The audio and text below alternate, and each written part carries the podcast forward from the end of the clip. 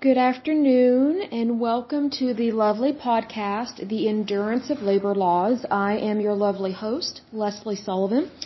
Um, if you would like to call in, you can reach me at 405-314-1119. You can also message me directly from my uh, podcast website. There is a message button there that you can press and you can message me questions, comments, feedback, whatever the case may be, and I will respond to you as soon as possible. So for this podcast, I wanted to go over Obamacare because that came up in some of the unions I have looked up when I was doing research on some labor unions.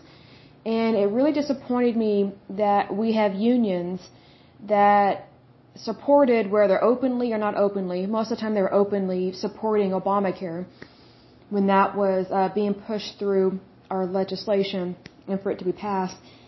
I was very disappointed in that because the Affordable Care Act was a form of government takeover of our insurance companies within the United States.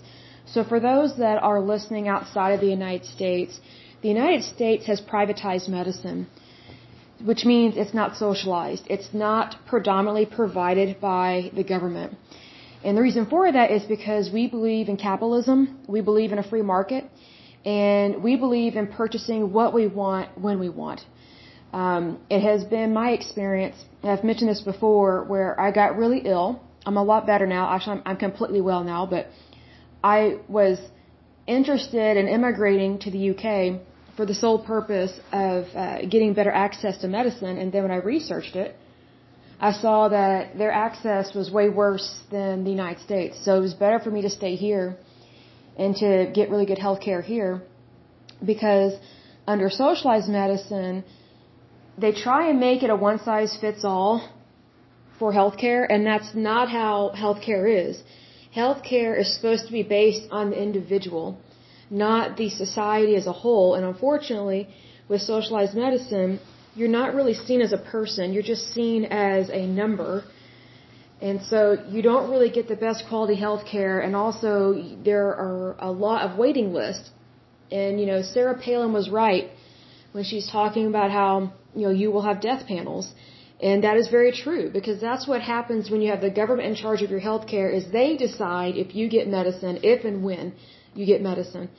And I know this for a fact because I've met several people over the years that are from other countries and they sacrificed everything to come to the United States to get proper medical care because they could not get immediate access, much less proper health care in their own country, so they had to sell everything or they may have had a lot of money and they came over here and just purchased it.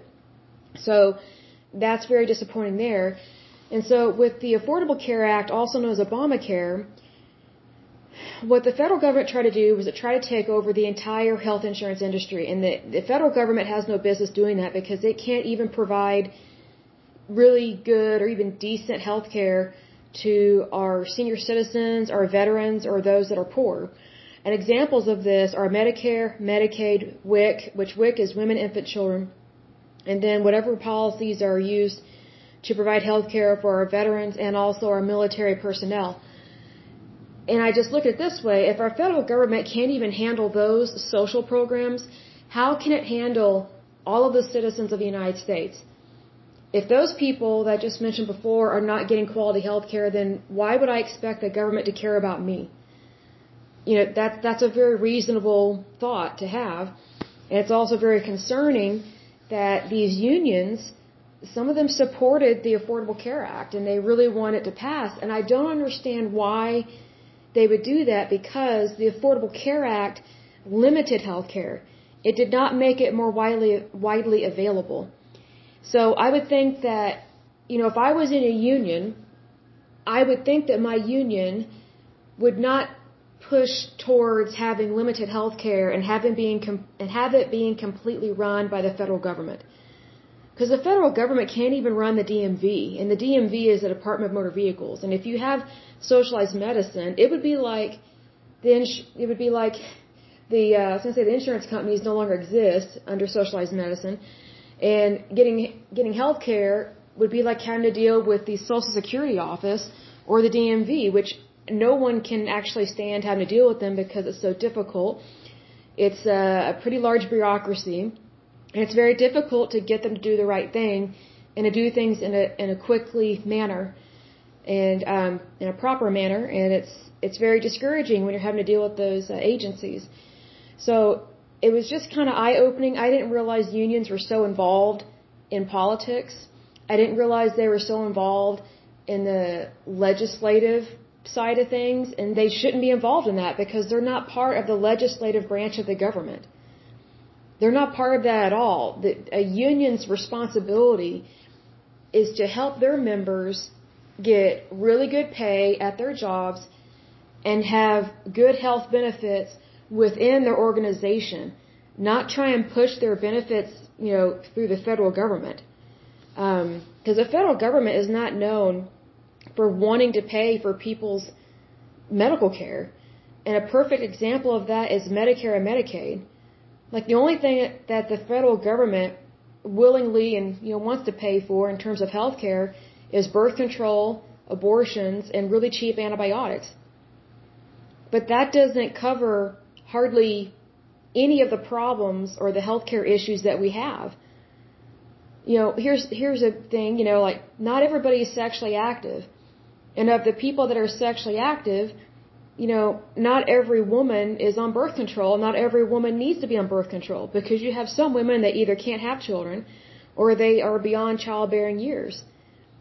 So, I mean, the fact that the government is quick to dole out birth control and abortions, it's, that's kind of concerning in itself, but it's neglecting all the other types of healthcare services that you need in a society it's just kind of one of those things where it's like the federal government, when it comes to healthcare, the only thing they really want to cover is stuff for the healthy and or the young. And it's like, well, that may be a good start, but that doesn't begin to cover what the society needs, what any society needs. When you have a society and if you have a government that's wanting to provide health care, they need to provide for all if that's what they're going to do. And here's another thing. If you have government insurance or, you know, socialized medicine, the type of medicine that you should have access to should be five star medicine. But unfortunately, with socialized medicine, you're not getting the five star treatment. You're going to get like a one or two star treatment. Why? Because the government does not want to spend a lot of money on people, if any at all, and it wants to try and find the cheapest, bottom of the barrel way of providing healthcare services. And we have seen that with how our veterans are treated in the VA. We've seen that with Medicare and Medicaid and several other social programs that just, they, they don't work. They, they don't provide what they say they're going to provide. So if people think that with socialized medicine they're going to have access to anything and everything, I got news for you. You are completely and utterly wrong because that's not how the that's not how the federal government works at all. Like, if you want the best healthcare, you need to go out and get it on your own, or you need to work for an employer that provides the best kind of healthcare. Because, you know, healthcare costs money, whether it's socialized or not. Like, just because a government provides socialized medicine, that doesn't mean it, that it's free. It's not free. It comes out of your taxes. Even if you're not rich, you are still paying for that socialized medicine. They make it seem like it's free and they say it's free, but it's not free. Because if it was free, then how would those doctors and nurses and healthcare providers get paid? If it was completely free, they wouldn't have wages at all. But guess what? They do have wages. So obviously, they have to get paid with monies. Well, those monies come from your tax dollars. Your tax dollars are pulled out of your paycheck by your employer and sent to the federal government. So for those that think, oh, it should just be the rich that pay for all that, well, that's not fair. That's not right. The rich already pay a lot in taxes. They already do. Why? Because they make more money. But here's the thing with socialized medicine, everybody should pay into that system if everybody's going to use it. Because it would not be right to put that financial burden only on the rich. And I'm not even a rich person, at least not yet. I mean, I pray that I become a millionaire, a billionaire someday. That would be awesome. But, you know, even in my current status, at my current income, I don't think the rich should be responsible for everybody else's health care. like that's just not realistic and that that's not right because that's taking money away from somebody that that they earned and applying it to somebody else that they don't even know. And it's not even the best health care which to me sucks. Because I look at it this way like I pay a lot of money every month for my health insurance because I, I'm a private contractor you know slash business consultant however you want to word it. And I've had my own health insurance policy for over 10 years now because it's just better for me to do that than to go through an employer. So, like, I probably pay, I think it's like $623 a month in terms of insurance premiums, which I can't stand it being that high. And this all started back when Obamacare was passed. In terms of the price increases and hikes, it was really quite horrible. So, before Obamacare, my health insurance, which was a pretty good policy, it cost like maybe 111 or 113 dollars a month. When Obamacare passed, immediately my health insurance premium went up 300%. It went up to gosh, it was like 350 or 360 dollars a month. I mean, it went up a lot.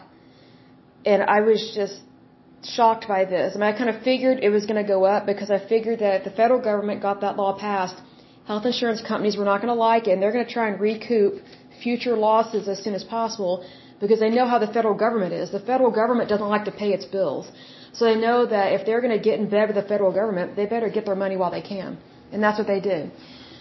So over the years since Obamacare, um, I lost my health insurance even though, you know, they said that with Obamacare you will get to keep your health insurance policy. That's not true. That was a lie my health insurance policy was made illegal twice uh, by the federal government. And so I was forced onto different policies that I didn't want, that I didn't like, but yet I was having to pay more money. So now I pay like $623 a month for health insurance. And yet less is covered. I have less access to doctors. Um, the medicines are more expensive. And um, they try and push you onto generics. And, you know, generics are not the be all end all. You know, there are not generics for everything under the sun. So sometimes you have to get the brand name. And other times you might have an allergic reaction to a generic, which that happened to me. I had an allergic reaction whether to the actual medicine or the formulary or one particular ingredient or a dye. I don't, we don't know what it was. Me and the pharmacist, we don't know, but we had to switch to the brand name. Well, guess what? I got punished by my health insurance for needing to switch the brand name. Um, there was one brand name that was not covered at all, so I had to pay the full cost of that, which sucked. I thought that was completely wrong. And then another time, I had to pay um, not full price, but pretty close to it, even with filing insurance. And it, it's just one of those things that it's like they don't care. Health insurance companies, they used to care because I know that I've been going through the same insurance company for several years now and before Obamacare passed, they were way nicer, especially on the phone. Like you could actually get a real person on the phone when you called. Since the passing of Obamacare, um, it's kind of hit or miss in terms of the pleasantness of the person on the other end of the phone, if they even pick up. And so usually what I try and do, if I need to, if I need to discuss something with an insurance company, I just message them directly through their app or an email or something because it's not always pleasant talking to them on the phone because I just got sick of their attitude and their lousy excuses of why they suck at their job. But anyway, um, when it comes to Obamacare, it was a nightmare because it really, it was just a stepping stone for the federal government to try and take over all of healthcare within the United States. And I look at it this way, you know, I pay a lot of money for my health insurance. So I expect five star service. But let's say, for example, we do go socialized medicine, which I, I pray that we don't because it sucks. And, um, you know, let's say we do end up going socialized. Well, even if we do go to socialized medicine, I still expect five star treatment and five star, five star service. But here's the thing, under socialized medicine, you're not going to get that kind of treatment. It will suck. It'll be instead of getting a five star service, you'll get a one or a two star service. And you, I kind of look at and compare it to like Expedia.com, like when you're comparing hotels. That's the best way to describe it. You know, let's say for example, you're paying a lot of money per month.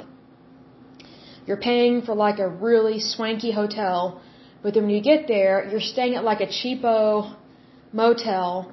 You're still paying the luxury price but you're staying at a motel with cockroaches and the room is filthy. That's what it's like. Because I guarantee you, under socialized medicine, you are not getting the top of the line technology. You're not getting immediate access to doctors that you need. I mean, you will have access to the ER, but there's only so much the ER can do. You know, they do try and get you to go see a regular doctor that specializes in whatever problem you're having because that that's the whole point of the ER. The emergency room is to handle emergencies. It's not for everyday care. It's not for a family practice. It's it's not for a GP or a nurse practitioner or a physician's assistant. That's not where they operate their business out of. It's just truly an emergency room in a hospital or urgent care, whatever the case may be. So it's one of those things that with socialized medicine, you're not going to get the five star treatment, but yet a lot of tax dollars will be taken out of people's uh, paychecks to pay for this health care, but yet we, the citizens, you and me, we're not going to get the top of the line care. And I've also seen this in other countries, whether it's the UK, Australia, I think New Zealand, because um, I've seen some groups on Facebook where they were complaining about their health care, especially if they had a chronic illness. It was very frustrating. Oh, in Canada, they have lousy health care, especially if you have a chronic illness, which is very unfortunate for someone that suffers. I mean, every day with something, regardless of what it is. And so, you know, with chronic illnesses, those drugs tend to be specialty drugs, and they're very expensive because they treat something that is long term, typically, until they come out with a cure. And what sucks with specialty drugs is that they do tend to be more expensive, and unfortunately, um, governments, not just ours, but especially socialized medicine governments, do not want to pay for those drugs. So they try and push people's diagnosis out as far as they can and, and not get them on medicine right away. And then they put them on medicines that do not agree with their system or their immune system or their body or what, whatever the case may be. So it's like pulling teeth to find the right medicine for that patient. And sometimes these patients, the government of whatever country, if they're socialized medicine, they delayed their treatment so long that they end up in the hospital and it's really sad and it's really bad. So again, you're not getting the cream of the crop with socialized medicine, even though I mean it's kind of a Shangri-La, you know, vision or fantasy if you think that socialized medicine is the best way to go when it's not. And I would think with considering how many people travel here from other countries to get medicine, I would think that would prove that it's not that great. But yet, um, there are some extremists within our government, what I call crazy liberal nutbags. They they want socialized medicine just hardcore, and it's like you know you can't do that to the American people because that's first of all that's not what the majority of us agree with, and number two, health insurance is not a right. And that's probably going to shock some people and irritate some people, but it's the truth. Health insurance is not a right. Health insurance is a product that was invented in the 20th century. And so it's something that you purchase to help buffer the cost of medical care. So a right is something that's intangible. It's something that you can't purchase. That's what a right is, whether it's the right to vote, right to bear arms, your right to own property, things like that. Those are things that, you know, you can't purchase that right. Health insurance, it's a product. You purchase it, you have a choice whether or not to purchase it. You know, it's up to you. So, and another thing with the Affordable Care Act is that it forced people to purchase health insurance, and if they did not purchase health insurance, whether through the marketplace, which is a stupid name that they used um, to purchase government health care online, or you could purchase privatized um, health insurance policies like what I do, or you can go through your employer. But if you can't prove that you have health insurance, at least at that time, you would be fined by the federal government via the IRS for every year that you don't have health insurance. And over time, the fees would go up drastically into the thousands as a punishment for you not having health insurance. So it's one of those things that another reason why that law was unlawful and not by far a good thing to ever implement was that the federal government cannot force you to purchase a product. They cannot. But, you know, just so you know that just because something comes law, that doesn't mean it's legal. I know that sounds kind of, kind of confusing, but just because something is passed in legislation and it's the law, it doesn't mean it's legal or correct. And Obamacare, the Affordable Care Act, is one of those examples because the federal government, you know, it's like they can't force you to buy a car and they can't force you to purchase a ham or a turkey around Thanksgiving or Christmas. But yet they were trying to force people to purchase health insurance.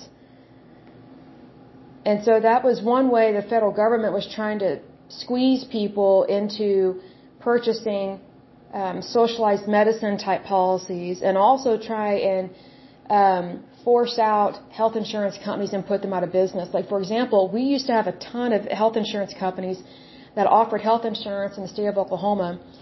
I only have access to two different health insurance companies right now to purchase a health insurance policy, and that's Blue Cross Blue Shield and, United Healthcare. And United Healthcare, I'm not a big fan of at this point because I don't like how their contracts are written. Because the thing you have to remember with health insurance, when it's privatized, like in the United States, it's a contract. A contract has to include a minimum of two people in there, which means you and the insurance company, right? So you're saying in this contract you will pay this amount of money per month for an insurance premium, and in exchange, the health insurance company will provide these services at this rate, this cost, this percentage, this copay, whatever the case may be. And it's usually supposed to be a yearly contract. Well, what United Healthcare is doing, and I find this very shady, but United Healthcare has gotten in bed with federal government, so they're kind of going along with socialism slowly but surely. It's creeping that way. So United Healthcare has started offering three-year term contracts, which suck because so much can change within a year. Like if I don't like my current policy, I know I can just change it the following year. Well, if you sign off on one of these three-year policies and some kind of catastrophe happens in your life, or maybe you want to switch policies, you're pretty much stuck with that policy unless you go through a lot of hoops to cancel your policy and to get on something else. And also what sucks about United Healthcare's uh, three-year term contract health insurance policies is that I've looked at them because they sound really nice. It sounds like, oh, you'll only pay 40 or $60 a month. Well, that may sound all good and everything. However, part of those policies is that you can't use hardly any of that policy for the first year. So let's say, for example, you need to get an MRI done or you need a CT scan. Guess what? It's not covered. And if it is covered, it's not very much because they don't want you to use your policy, but yet they want you to pay money into it, which is stupid because if you're purchasing something, you should have immediate access to your health care. Immediate. It should never be delayed. It should be there when you need it. So another part of the policies is that you can't use a lot of the expensive stuff, which would be specialty drugs, diagnostic testing, you can't hardly use any of those services for the first year. So then the second or third year comes and then it goes into your co-insurance, which I don't completely agree with how co-insurance is used and manipulated. It used to be way easier to understand and way easier to utilize. But the way co-insurance works is let's say, for example, you have a $200 uh, deductible, which that's an awesome deductible because it's super low. But let's say, for example, you go to the emergency room, you easily meet your $200 deductible. Normally, before the whole co-insurance hairy details or gray area, gray area, you would immediately uh, go into the part of your policy where insurance covers everything. Well, unfortunately, with the growth of coinsurance, what happens is when you have coinsurance is you go to the ER, you meet your $200 deductible, and then whatever is over that, you know, let's say you have 40% in coinsurance, which means you're still responsible for everything after that $200 deductible that you just paid but you're only responsible for 40% of all those bills until you reach your next deductible, which let's say is $8,500, for example. Well, you're still responsible for 40% of $8,500. So let's just, let's just say it's 8,000 and let's say the coinsurance is 50%. That's going to be $4,000 that you are still financially responsible for even after you met your $200 deductible. So now you've got to meet the next threshold. I mean, it's almost like Mario Brothers or Super Mario Brothers with this health insurance now. It's like you've got to go through these different tunnels, these different levels. And you've got to collect all these mushrooms and flowers just to have all these points just to get you to the next level. And it's stupid because health insurance and your life is not a game. It's serious. It's your life. Your life has value. You have worth far above and beyond any dollar amount. But unfortunately, because of what Obamacare did, it really tried to punish health insurance companies for even being in business. And they, they acted like they wanted to do business with these health insurance companies, but they really don't. They really just wanted to put them out of business so they could try and force everybody to be on socialized medicine. So, I mean, here's another thing. If the federal government is intent on getting rid of health insurance companies, which it is, systematically over the years it is doing this, because we've seen less and less insurance companies offering policies in the state of Oklahoma. Let's say, for example, the federal government, let's say they succeed and we have socialized medicine and we no longer have privatized health insurance. Can you imagine how many companies, how many companies would go belly up and how many people would lose their jobs and lose out on their money that they're supposed to make? They're going to miss out on their wages. We're not just talking health insurance or, or uh, what's it called, insurance agents. You're talking about um, HR people. You're talking about accountants. You're talking about anyone that works within that insurance company will lose their job. So it's not just insurance agents. It's not just the people that sell it. It's not just the sales department. You've got marketing, you've got um, administration, you've got accounting, you've got auditing, you've got engineers, you've got IT. Uh, IT. All those people will lose their jobs immediately if the federal government gets its way and implements socialized medicine and tries to completely take over every health insurance policy within the United States. And my thing is, is that if the federal government cannot even manage or balance its budget, it can't even take care of our veterans. It can't take care of the, the disabled. It can't take care of the elderly. It can't take care of the chronically ill. It's, it's failing at Medicare and Medicaid. Social Security is a joke. It's bankrupt. It's been bankrupt and broke for years, but no one wanted to say it. And if someone did say it, they got demonized. And it's like, you know, you, you know it's a lie and something is going on when someone demonizes something that's not demonic. That's the thing that is that's always a red flag to me. So whenever someone does that, your ears need to perk up because you need to look below the surface of what their true intentions are. Because whenever people were um, really telling off other people, whenever they would say, "Oh, Social Security is not working, we need to change it," and then you know they got told off for speaking that way, like. Why would you tell someone off that's speaking the truth and is looking at the facts? You know, they're looking at the data, the raw data. Like if you're trying to run a company and you're having a financial crisis, would you rather your people that work for you just shove everything under a rug, sweep it under the rug and act like it's not there and then when you go and ask them about they get angry and defensive and put it back on you or would you actually want someone that tells the truth and says, "Hey, we've got a problem and we need to address this immediately otherwise this company is going to go belly up." But the thing the federal government is, is that it just keeps adding on all this debt for future generations. And then um, they just start printing money, which affects our currency. It, it affects our interest rates, which in effect uh, affects the entire banking industry, which that includes long-term effects on real estate, on buying of cars, on pretty much anything that is financially driven. And, you know, your economy is the backbone of, of your of your country because that's how people earn their money. That's how they earn their wages. So, you know, it's it's like you know, we the people, we are the government. However, we we have to be good stewards and good caretakers of our federal government, which belongs to us. And you know, to me, it just looks like we haven't been good stewards of our of our government, of our country for several decades. And you can tell with the instability of the federal budget. Whether we're fighting a war or not, we should have stability within our country. Are we going to have ups and downs in terms of the stock market? Yes, that's how a healthy market functions. You know, companies grow, companies you know got a business, or maybe they invent a new product, a new drug. You know that that's that's the fluctuation of an economy.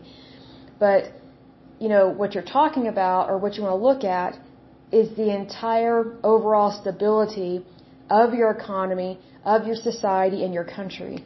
And it's never wise to put all your eggs in one basket with this.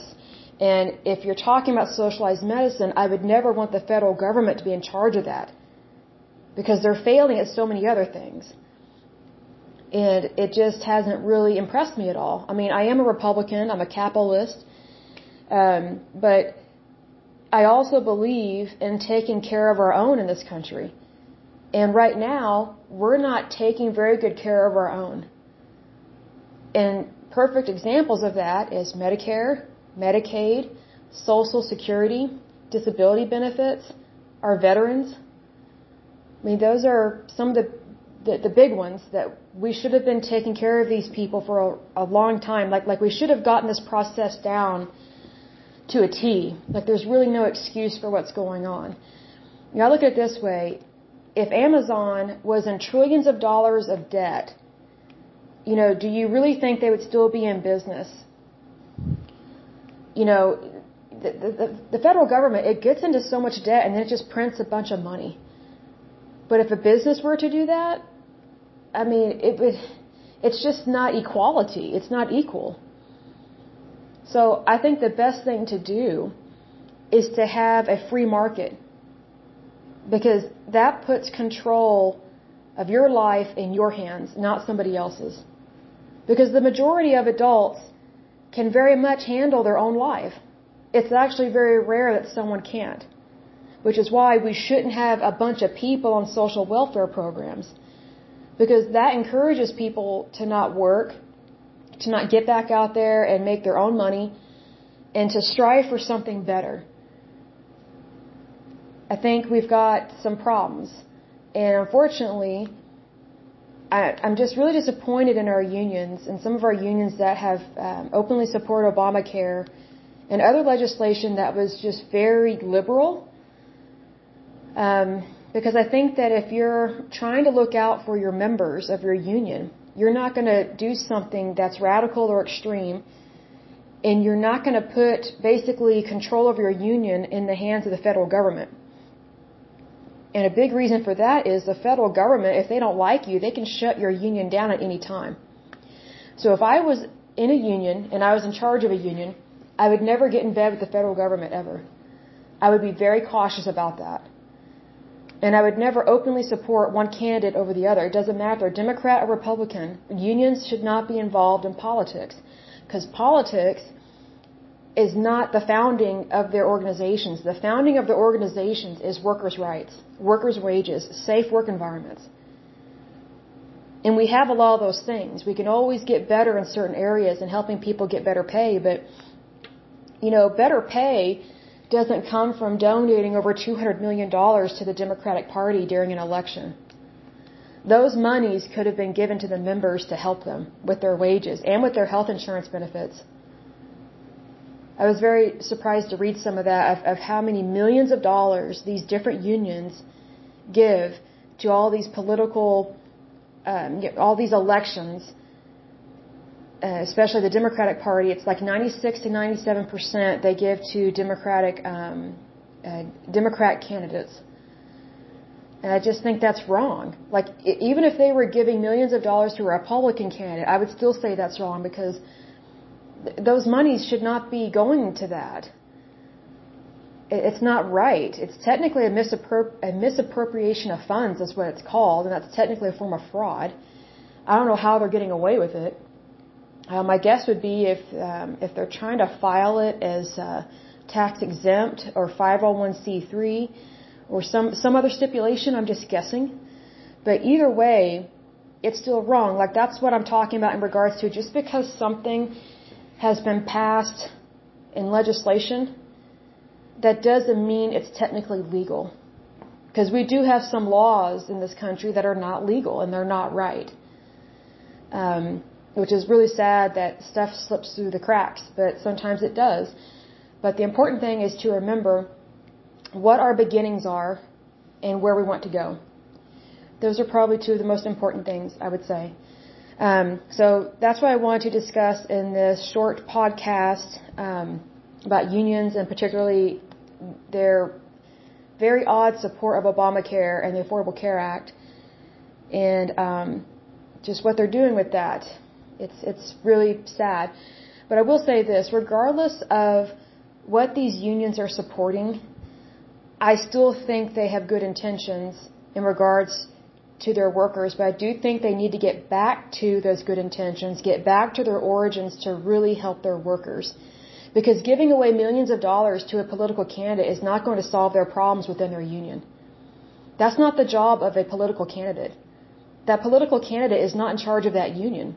It's the members that are in charge of that union. So, I just think that things could be better. I was disappointed to read some of those things. It's kind of disheartening.